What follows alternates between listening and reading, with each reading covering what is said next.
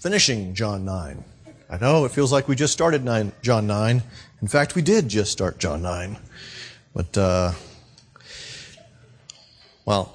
I was trying to get to the resurrection of Lazarus for Resurrection Day. So this was the compromise that my soul had to make, going quickly through 9 so we can spend some decent time in 10, since 10, I think, is a very important chapter. All right, we're going to pick up in verse 12. Actually, are we? No, verse 8. My foolishness yet again. Hear the word of our God. The neighbors and those who had seen him before as a beggar were saying, "Is this not the man who used to sit and beg?" Some said, "It is he." Others said, "No, but he is like him." He kept saying, "I am the man." So they said to him, "How then were your eyes opened?" He answered, "The man called Jesus made mud and anointed my eyes and said to me, 'Go to Shiloh and wash.' So I went and washed and received my sight." They said to him, "Where is he?" He said, "I do not know." They brought to the Pharisees the man who had formerly been blind. Now, it was a Sabbath day when Jesus made the mud and opened his eyes. So the Pharisees again asked him how he had received his sight. And he said to them, "He put mud on my eyes, and I washed, and I see." Some of the Pharisees said, "This man is not from God, for he does not keep the Sabbath." But others said, "How can a man who is a sinner do such signs?" And there was a division among them. So they said again to the blind man, "What do you say about him, since he has opened your eyes?" And he said, "He is a prophet." The Jews did not believe that he had been born blind and had received his sight until they called the parents of the man who had received his sight and asked them, "Is this your son, who you say was born blind? How then does he now see?" His parents answered, "We know that this is our son and that he was born blind, but how he now sees we do not know, nor do we know who opened his eyes. Ask him. He is of age. He will speak for himself." His parents said these things because they feared the Jews, for the Jews had already agreed that if anyone should confess Jesus to be Christ, he was to be put out of the synagogue. Therefore his parents said, "He is of age, ask him." So for the second time they called the man who had been blind and said to him, "Give glory to God. We know that this man is a sinner." He answered, "Whether he is a sinner or not, I do not know. One thing I do know, that though I was blind, now I see." They said to him, "What did he do to you? How did he open your eyes?" He answered them, "I have told you already, and you would not listen. Why do you want to hear it again? Do you also want to become his disciples?" And they reviled him, saying, "You are his disciple, but we are disciples of Moses. We know that God has spoken to Moses, but as for this man, we do not know where he comes from." The man answered, "Why, this is an amazing thing. You do not know where he comes from, and yet he opened my eyes? We know that God does not listen to sinners, but if anyone is a worshiper of God and does his will, God listens to him. Never since the world began has it been heard that anyone opened the eyes of a man born blind. If this man were not from God, he could do nothing." They answered him, "You were born in utter sin, and would you teach us?" And they cast him out. Jesus heard that they had cast him out, and having found him, he said, "Do you believe in the Son of Man?" He answered, "And who is he, sir, that I may believe in him?" Jesus said to him, "You have seen him, and it is he who is speaking to you." And he said, "Lord, I believe." And he worshiped him. Jesus said, "For judgment I came into this world, that those who do not see may see, and those who see may become blind." Some of the Pharisees near him heard these things and said to him, "Are we also blind?" Jesus said to them, "If you were blind, you would have no guilt. But now that you say we see, your guilt remains." Let's pray. Father, may the light of the world continue to shine upon us, enabling us to see who He is and what His word means. May He open the eyes of the spiritually blind among us today. May He comfort us with the knowledge of His presence, to bring grace and mercy to us in our times of need. Amen. Controversy seems to be a way of life amongst us. Not so much in this congregation, but kind of larger. If you spend any time on Facebook, you see all kinds of controversy. You see people fighting about Monsanto. You see people fighting about yoga pants. You see people fighting about all kinds of things online. Some of them are worth fighting about, and some of them really aren't worth fighting about whatsoever. Vaccines, which sports team is a better team, which quarterback is a better quarterback, politics, all of this goes on, and sometimes it really works to divide communities. Homeschooling versus public schooling versus private schooling. All of this, if we're not careful, can divide communities. But as we look at this passage, we see something very important, and Paul alluded to this in the Corinthian letter as well, is that sometimes there are necessary controversies that necessarily have to divide communities. This is one of those necessary controversies, those necessary conflicts that must divide the community, unfortunately, of Israel. Our big idea this morning is that Christ brings comfort and condemnation to conflict. Let's work through this, brothers and sisters. First off, let us remember that Christ creates controversy and conflict. Not all controversy and conflict, but He certainly created this one. You see, had He not healed the man born blind, and had He not done it on the Sabbath day, there would be nothing here to fight about. These people would continue on in whatever ease they experienced. But Jesus is inserting Himself again into the life of Israel by changing the life of this one man who was born blind. He's changing everything.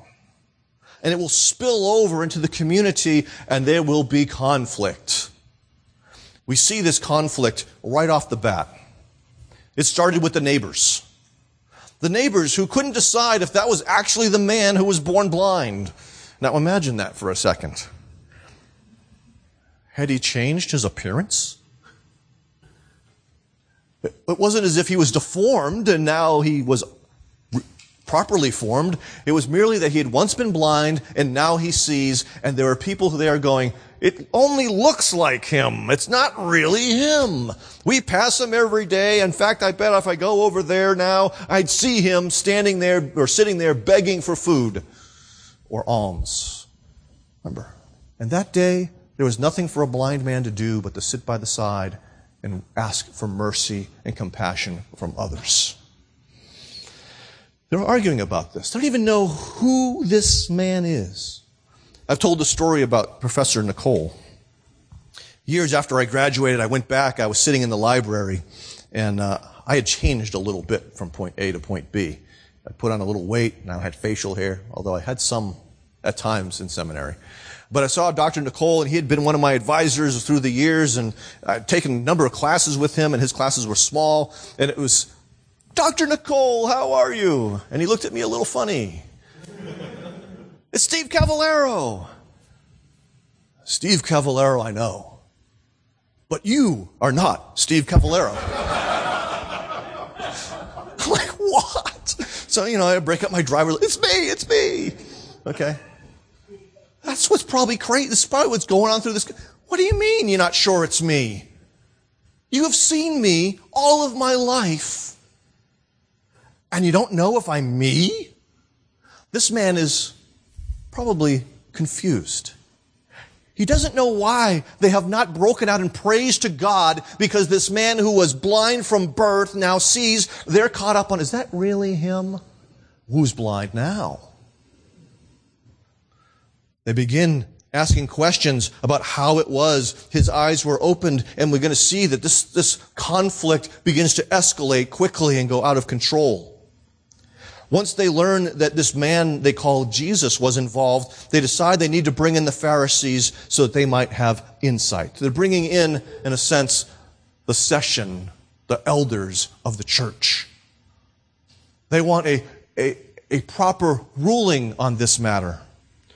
And that's when it really goes bad, brothers and sisters. That doesn't mean you shouldn't bring things to the session of the church, by the way. Okay, not saying that. Okay. Now, the Pharisees were split. Not only were the neighbors split, but the Pharisees were split. There was division amongst them because some of them recognized this as a sign,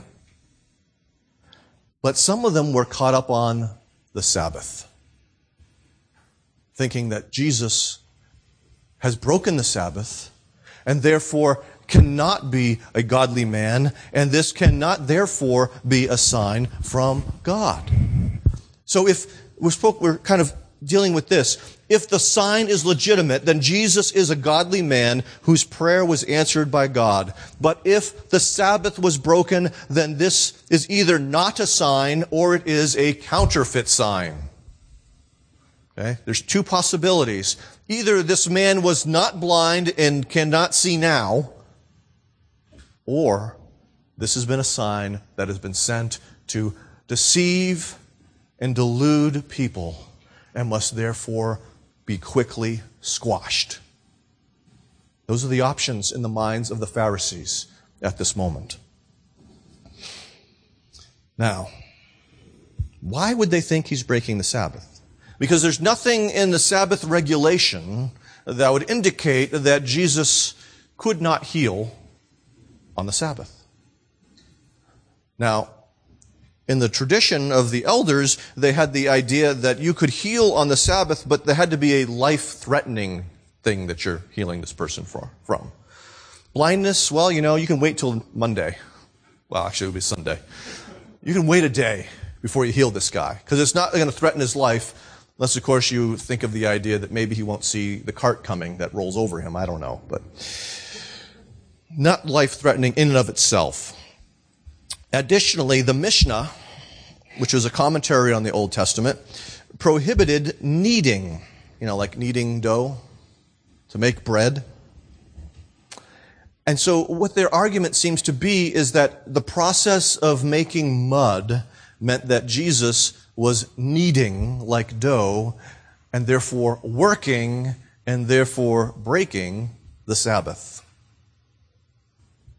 Now, let us keep this in mind, that Jesus did not break the law that was given to Moses. He did, however, break the tradition of the elders. Those two things are very different, and we must keep that in mind. Westminster Shorter Catechism, answer number 14, is very important for us to remember. You've got to keep this tucked in your mind. Sin is any want of conformity unto or transgression of the law of the elders, the law of God. Okay? What they are doing is placing their tradition, their rules, their law on equal footing as the law of God. And they're saying that because Jesus has broken these things, he is therefore a sinner. And since he's a sinner, we don't have to listen to him. We, in fact, should condemn him. Okay? Now, I hate to break it to you, but the Pharisees weren't the only ones who do this. Christians do this all the time. way back when in a different period of my life. I was in a Southern Baptist church, and it was near the end of my time in that Southern Baptist church. And one reason why was some people in Sunday school, which I periodically taught, learned that Steve has a beer once in a while. Okay? Not Steve isn't a drunk. That would have been sin. But that Steve had a beer. And so they were saying that they weren't sure if they could come when Steve was teaching because he occasionally had a beer with his pizza. Okay? That is putting a man-made rule, because the scriptures never say don't have alcohol, as if it was the scripture. The scripture clearly says you are not to be drunk. Right? Churches do this all the time. You can't dance. Does the scripture say anywhere that we can't dance? Now, I shouldn't dance. Okay? But that's different. Okay? I had a brief conversation with somebody, and I won't give you all the background of it. But basically I said, you know what? You can go to Hooters. I don't care. Not good for me to go to Hooters. Okay? Now, if I made it a rule that no Christian should ever go to Hooters and enjoy what apparently are supposedly very good, not just wings, but apparently very good crab legs, I'd never do this. Okay? If you want to go and do that, who am I to say anything? Okay? I can't judge you. You haven't broken God's law. Okay? But I know what's wise for me, and I stay away as best I can. We have to be careful of elevating our rules, the kingdom of Steve, okay, to the kingdom of God, and start excommunicating people on the basis of our rules as opposed to God's law. That's a form of legalism. Okay, there are other forms of legalism, but it is legalism to make our rules the same as his law. But there's another controversy that kind of erupts in the midst of this. If you were listening, they said they weren't even sure if he was born blind. They weren't sure whether this man, who had been a beggar all of his adult life, however long that was actually blind. They sound like the truthers in our day. There's all kinds of truthers. There's 9/11 truthers. Okay? There's even the guy on the moon truthers. You know, the people who say that it actually took place in a soundstage in Hollywood, that no one has ever been to the moon, okay? These guys are like that in this moment. They're denying what seems to be obvious to everybody. They're truthers. But this controversy spreads as they bring his parents in to provide testimony. And so we see this controversy working its way throughout the community within Jerusalem. Christ and his signs necessarily create controversy and conflict in communities even up to today, and we see it around the world. Secondly, let us remember, brothers and sisters, that confessing Christ comes with a cost, but also a comfort. Okay? The parents, called before the Pharisees, come, but they refuse to say how. They admit, yep, that's our boy. Yep, he was blind. Yep, now he sees. How? We don't know. Okay? You'll have to ask him. This is one of the places where I guess an idea of the age of accountability might be in place, but really what I think it is just the age of adulthood. Basically, they're saying that he has been bar mitzvahed. He's an adult. He's not under our authority in this way anymore. Ask him. He's accountable for his actions and for his words. Ask him. And John lets us know through a parenthetical statement what they're really afraid of is being aligned with Jesus themselves and being cast out of the synagogue. Okay? John lets us know that it has already started to happen. To acknowledge that Jesus was the Christ would be to risk being tossed out of the synagogue. So the threat of excommunication hovers in the air. The Pharisees are abusing the authority that has been given to them. The elders of the people were abusing the authority. And the reason why they're abusing this authority is because they are selectively using the Scriptures and their tradition in order to ignore the sign. We have to be very careful when we say that God can't do something. That's what they're doing. God can't do this. God can't use this sinful man that you call Jesus to heal someone who's born blind. Be very careful about the implications of your theology at times, brothers and sisters, to say that God can't do something that He can do. God can still heal people today. Does He give someone the gift of healing like Benny Hinn? No. That's a sign of the apostles. Okay, I'm not saying that. But can God heal somebody? Yes, He can. There's a big difference between those two statements I made. A very important difference. Okay? Anyway,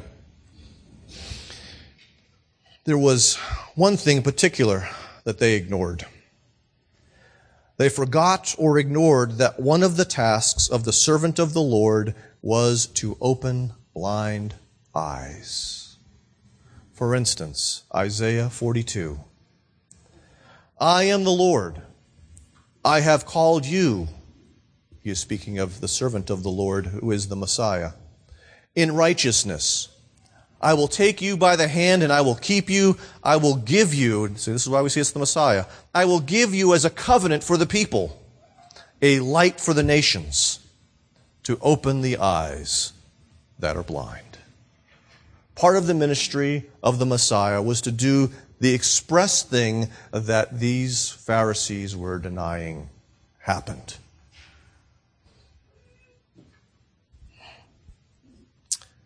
And so they bring the man back. And what's interesting is that they basically make him declare on oath. That's the idea of give glory to God in this sentence. They want him to take an oath similar to what Joshua made Achan take in confessing his sin. In Joshua 7, then Joshua said to Achan, my son, give glory to the Lord God of Israel and give praise to him. And tell me now what you have done. Do not hide it from me. Same thing's going on. Give glory to God and tell us about this sinner, Jesus. Because we know he couldn't do it. Did you notice when I was reading that section? How many times that word no popped up? Let's go back to it for a second. Verse 24, we know that this man is a sinner. He answered, whether he is a sinner, I do not know.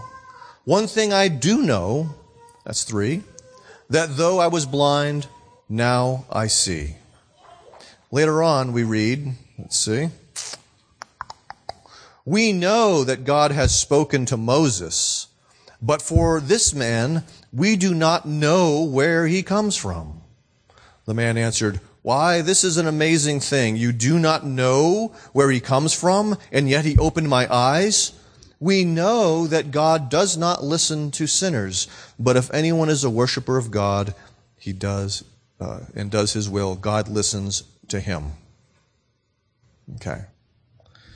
7 times in this exchange is this concept of what we know or do not know.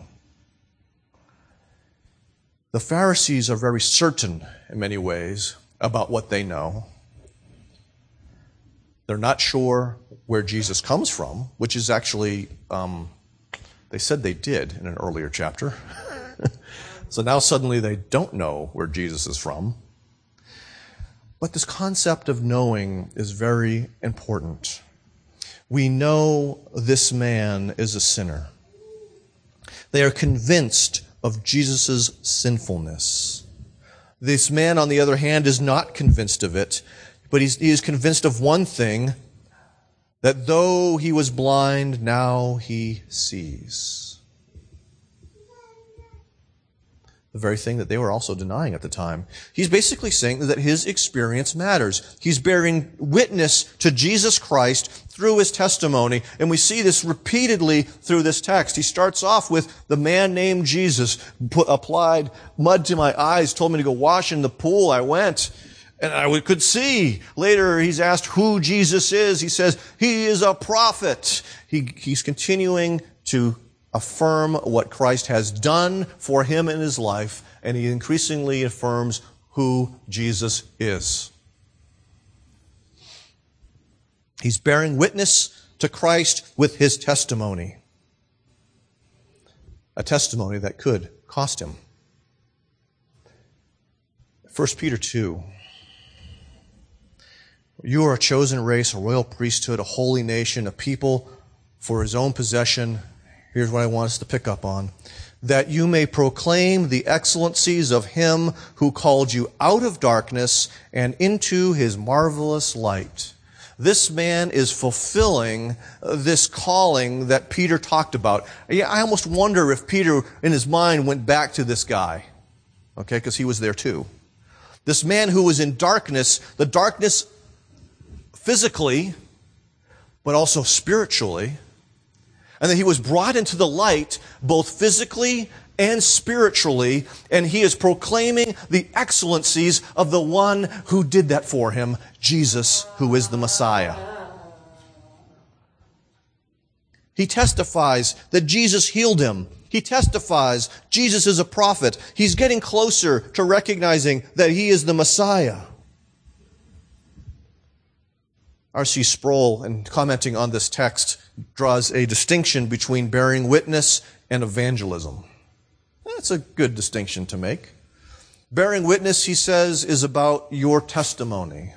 You're bearing witness to what he has done for you. And evangelism, the focus is on the gospel.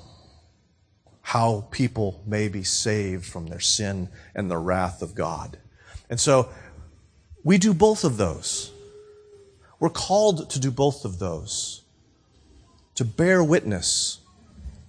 But remember, there are different sorts of things. You should have some sort of testimony about what Christ has done for you, but you should also know the simple truth of the gospel of Jesus coming to save sinners and dying upon the cross and rising again from the dead on the third day.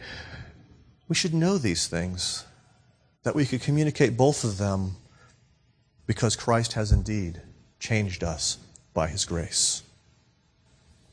Now this man bears the cost. They kick him out of the synagogue. It's not that they just kicked him out of the room. They excommunicated him. They're saying, you are persona non grata here until you repent of your wickedness. Okay? Now, what we see, first off, the original audience of this gospel. As I said before, it's most likely John is writing to Jews that were probably in Asia Minor, because he had a ministry in Asia Minor after leaving Jerusalem. And so in that context, we see particularly from the book of Revelation is that many of the Christians, the Jewish Christians, were being kicked out of the synagogues there, just as Jesus had warned and just as this man experienced. We see that as well from the reading we had in Acts chapter 9, because why was it that Paul was walking to Damascus? To throw Jewish Christians in jail. To not just excommunicate them, but to cut them off completely. And for his desire, he was struck blind for a time. The opposite happened. Eventually, he was made to see, as we read. So, he bears this cost that his parents were unwilling to bear. He's kicked out. But while they cast him out, Jesus seeks him out to provide him comfort in his own presence. Psalm 27, verse 10 reads, For my father and my mother have forsaken me, but the Lord will take me in. And that is exactly what is happening here. His father and mother let him go into the hands of the Pharisees to do what they will, but here is Jesus coming to take him in. Confessing Christ may cost us relationships. Confessing Christ, as we see in the book of Revelation, might cost us jobs. But Christ takes us in. Christ protects us and deals with us. And so we see here the man is about to come all the way home, so to speak. Jesus has already made him to see. The man has already been testifying, but he's not necessarily all the way home yet in that. Jesus asks him to believe in the Son of Man, to entrust himself into the keeping of the Son of Man. Remember Daniel 9, the true judge. The one who comes at the end of time is the Son of Man to judge all things. All the kingdoms have been placed into his hands. And so here, note the irony here. He has been judged by this lesser authority, this rather unimportant authority, so to speak, when compared to the Son of Man. You've been judged. You've been cast out. Are you ready to be taken in by the one that matters? Those people's opinion of you doesn't matter. The opinion that matters is the Son of Man, who is Jesus, the Messiah. That's what's going on here. Will he entrust himself to the true judge? He's given more light. He has more faith. And it says that he worshiped him. He bowed down. Now, there's some people who might argue that he didn't actually worship, that all he did was bow down as you would before a dignitary. But I have a hard time believing that. Precisely because of this, he's bowing down before Jesus. Let's think of Revelation 19 for a second. Did I put that in? Okay, yeah. John, the author of this gospel, says, "Then I fell down at his feet," the feet of the angel, "to worship him. But he said to me, 'You must not do that. I am a fellow servant with you and your brothers who hold to the testimony of Jesus. Worship God.'" There is no way, if Jesus is not God, and he is a godly man, that he would allow this man to bow down before him as if in an act of obedience or worship. His attitude would be like that of the angel. Get up, don't worship me, worship God. He receives the worship of this man because this man must worship him. He receives it because this worship is good and right in the sight of God, because he is worshiping God the Son as he bows before Jesus. So in confessing Christ, we must remember both the cost and the comfort that Christ will bring to his people. Thirdly, this is the bad news, folks. Contradicting Christ brings condemnation. The turning point of this conflict, beyond the I know, you know kind of thing, is really when when he asked them, jokingly, if they wanted to be his disciples too. That really drew their ire. They really started to insult him and lay into him at that moment. But part of what they also declared amidst the insults was, "We are disciples of Moses." The Pharisees ignorantly base their opposition to Jesus, the Son of God, on Moses, the prophet of God. The one who said, "There would be a prophet like me who would come, and you must listen to him." Speaking of Jesus. Okay? Earlier in John 5, we read this. You search the Scriptures because you think that in them you have eternal life. And it is they that bear witness about me, Jesus says. The Scriptures, including those that Moses wrote, bear witness or testimony to Jesus the Christ.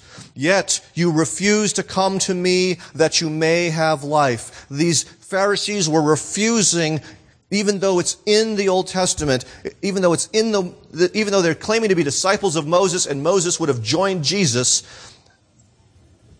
they're refusing to come to Jesus that they might have life. And so Jesus follows up, do not think that I will accuse you to the Father. There is one who accuses you, Moses, upon whom you have put your hope.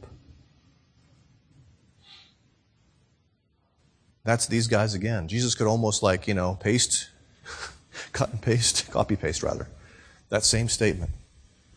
Had he been there. Because remember, he wasn't at this trial. He comes later. But the same words apply. Moses will stand and will accuse them because they are rejecting the very one Moses bore testimony to. Despite all of their protestations that they are disciples and followers of Moses, they have missed what Moses was pointing them to, Jesus. And they will experience a horrible cost for what they do.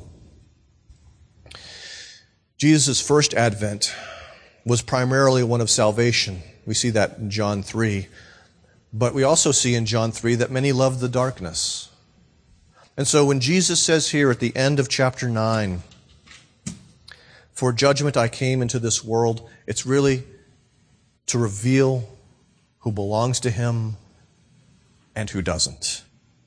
And these people did not belong to him. He was, in a sense, making people blind. In Isaiah 6, Isaiah gets ministry, and it's the ministry you don't want.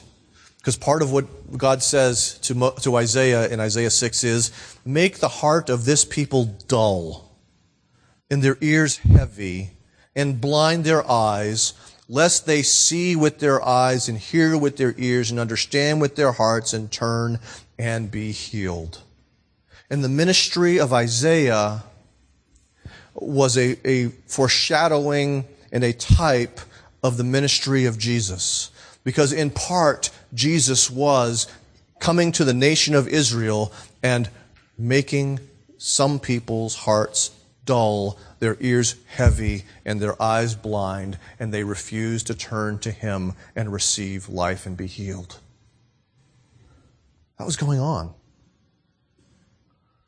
And so in a sense, Jesus came to open blind eyes and to blind open eyes.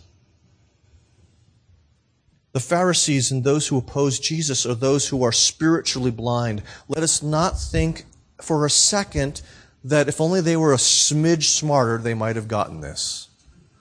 Okay? It's not about intellect. It's not about, they didn't have the proper interpretive skills, okay?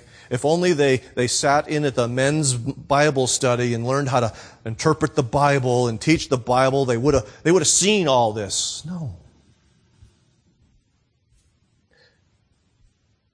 I was a little amazed. So now I only have got a tape deck in my car, So I don't want to listen to sports talk radio anymore. I listen to R.C. Sproul, okay? And he was like, the greatest exegete of the 20th century. I'm glad Mark McCurdy's not here today. He'd probably know the answer. Anyone know who Sproul says is the greatest exegete of the 20th century? Anybody? Take a hazard a guess. Rudolf Bultmann. Flaming liberal who tried to demythologize the Bible. He understood it. Didn't believe it. Big difference. Okay? These people understand the Scriptures, but they don't believe it in a saving fashion. Let that be a warning to us. Okay? Spiritually blind. what Isaiah says, what is said in Isaiah 59 stands, applies to them. Therefore, justice is far from us, and righteousness does not overtake us. We hope for light, and behold darkness, and for brightness, but we walk in gloom. We grope for the wall like the blind. We grope like those who have no eyes. We stumble at noon as in twilight. Among those in full vigor, we are like dead men. They're groping in the dark, but they don't realize it. I was reading the kids' Numbers 14 this week, and this stood out to me on Thursday. This takes place when the spies come back from Canaan. How long will they not believe in me in spite of all the signs I have done among them? This is Jesus', I think, sixth sign. They're still not believing. It's clear, but there's spiritual blindness afoot. And so that's why Jesus in Matthew 15 says, "Let them alone, they are blind guides. And if the blind lead the blind, both will fall into a pit." The rub was they claimed to see. They refused to humble themselves. They refused to seek the truth. And that is the very nature of spiritual blindness. We don't see our spiritual condition. In 1984, my first girlfriend dumped me on her birthday. Boo, hiss, right? Okay. What did I do? I went out and got drunk. My second girlfriend dumped me. Responded completely different, precisely because God finally opened my eyes. I recognized it was not her that was the problem. It was me that was the problem. And I needed to repent and believe in the Lord Jesus Christ. First girlfriend guy, spiritually blind. Second girlfriend guy, the eyes were finally opened. I did not perceive my spiritual condition prior to that. I thought I was a pretty good guy. I was wrong. Those who reject Christ remain in their sin. They have guilt and they stand condemned, as Jesus says at the end. So, some controversy is about a stubborn refusal to see and to believe the truth. Jesus came in part to reveal our spiritual blindness. Just as he healed the man born blind, Jesus gives spiritual sight to those whom the Father has given to him so that they can see and believe. We confess what we now see and believe about Jesus. When we do that, we enter into conflict with the world who does not want to believe. They will reject the truth and they will reject us to their own condemnation. But here's the beautiful part of this, is that Christ takes us for his own to comfort us and to protect us. If you've been cast out because of your love for Jesus, have no fear. He welcomes you in. Let's pray. Father, I think this is an important thing because we're coming to a time when we're going to be increasingly cast out of places of business and opportunity, increasingly relegated to the sidelines of society. And help us to remember that the opinion that matters is yours. Thank you that the Son of Man welcomes those who testify about him, who welcomes those who come to him for refuge, for shelter, who come to him to abide in the shadow of the Almighty. Thank you for these marvelous promises that you give to us in the midst of our increasingly conflicted and controversial world. Help us to take courage in these things In Christ's name, amen.